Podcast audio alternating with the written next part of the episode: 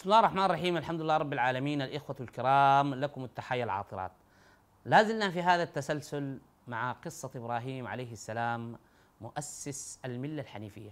في الحلقة السابقة تطرقنا للمناظرة بين الذي آتاه الله الملك وبين إبراهيم عليه السلام وكيف استطاع إبراهيم بعقله الثاقب أن يفحم ذلك الملك أمام رعيته وأمام مملكته بالضربة القاضية وهي أن الله يأتي بالشمس من المشرق فأتي بها من المغرب فبهت الذي كفر. وقلنا أنه لم يكن أمام الملك إلا أن يبهت.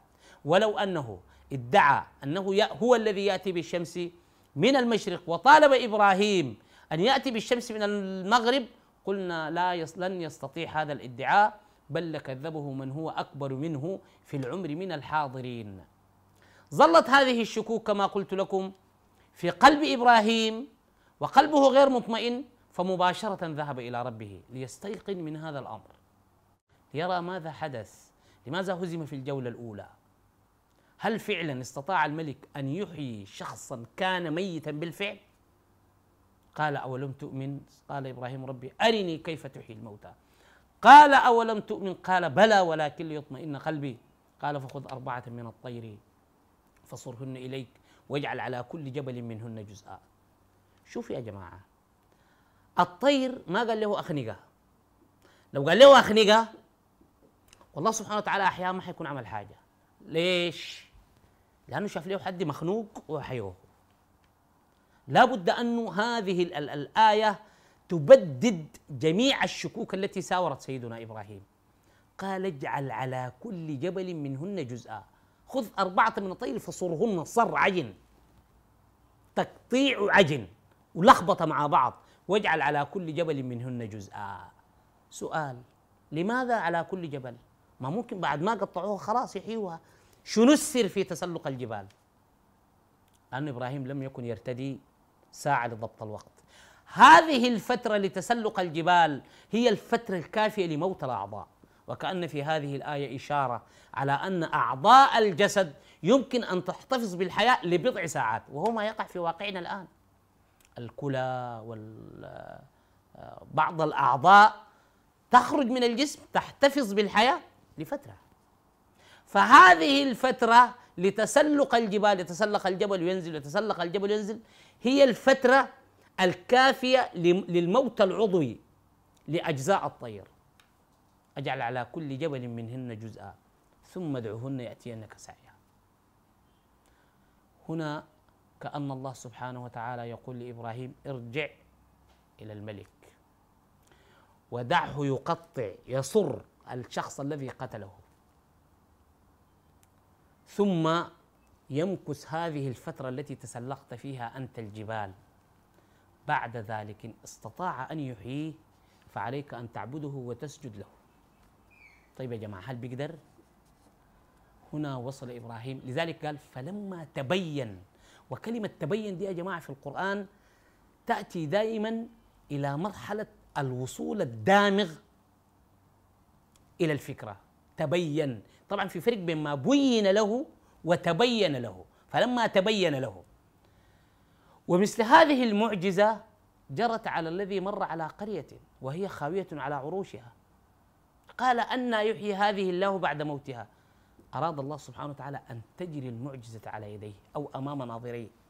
إنما أماته الله مئة عام وقد شرحنا في حلقة هذا الأمر بكامله. الشاهد فلما تبين له قال أعلم أن الله على كل شيء قدير. ما قال فلما بين له يا جماعة. فرق كبير ما بين تبين له وما بين بين له. لأنه قد يبين لك ولا يتبين لك. أما أن تخالف. أمر الله سبحانه وتعالى. بعد أن يتبين لك فهذا هو الجحود والكفر بعينه. أيها الأحباب إبراهيم عليه السلام صاحب الملة. الله سبحانه وتعالى أوحى إلى النبي عليه الصلاة والسلام أن يتبع ملة إبراهيم في كل شيء. ولذلك عندما وقعت المخالفة من النبي عليه الصلاة والسلام واستغفر لأحد أقربائه الذي مات على الشرك مباشرة ذكره الله سبحانه وتعالى بالنموذج الإبراهيمي. بالنموذج الإبراهيمي ما كان للنبي والذين آمنوا أن يستغفروا للمشركين ولو كانوا أولي قربى.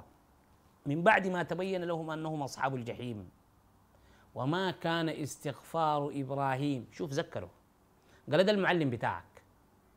أي خطوة وأي تصرف أنت تنتهج في بلاغ الدعوة عليك أن تتذكر أبيك إبراهيم. ليه؟ لأنه شأن النبي عنده أنه إبراهيم في القرآن وعد أبوه على أنه يستغفر له. قال له سأستغفر لك ربي إنه كان بي حفيا طيب ماذا فعل إبراهيم عندما تبين له أن أباه قد مات على الشرك؟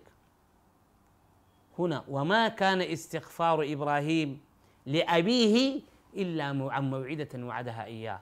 فلما تبين له أنه عدو لله تبرأ منه.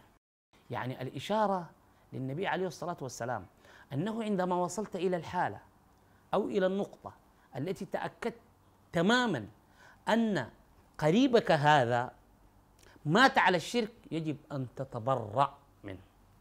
ولا تستمر في طلب الاستغفار له لأن هذا السلوك وهذه المنهجية مخالفة لمنهجية إبراهيم. إذا إبراهيم يا جماعة ما بيجامل. إبراهيم ما بيجامل ولا عنده شيء للعاطفة. ما عاطفي ما مشاعري. ده أبوه عديل. أبوه. أبوه لما وصل لنقطة على أنه مات على الشرك تاني ما جامله. اصله ولا استغفر له ولا رفع يديه عشان ربنا يقول له أغفر له ده أبوي ولا كده. لا خلاص قطعوا. زي ما نحن نقول في لهجتنا قطعوا معاه ناشف فالنبي عليه الصلاة والسلام كان يجب أن يسلك نفس السلوك عن هذا الشخص. عندما تبين له أنه مات على الشرك كان يجب أن شنو؟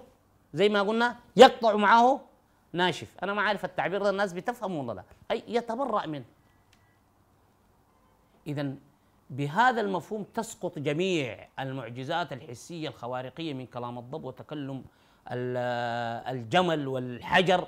كل هذه أنا أرى أنها تنتقص من قدر النبي عليه الصلاة والسلام حينما قال الله الله تعالى وما منعنا أن نرسل بالآيات إلا أن كذب بها الأولون. هذا ما تعتمد على معجزات خوارقية. اعتمد على الحجة والمنطق.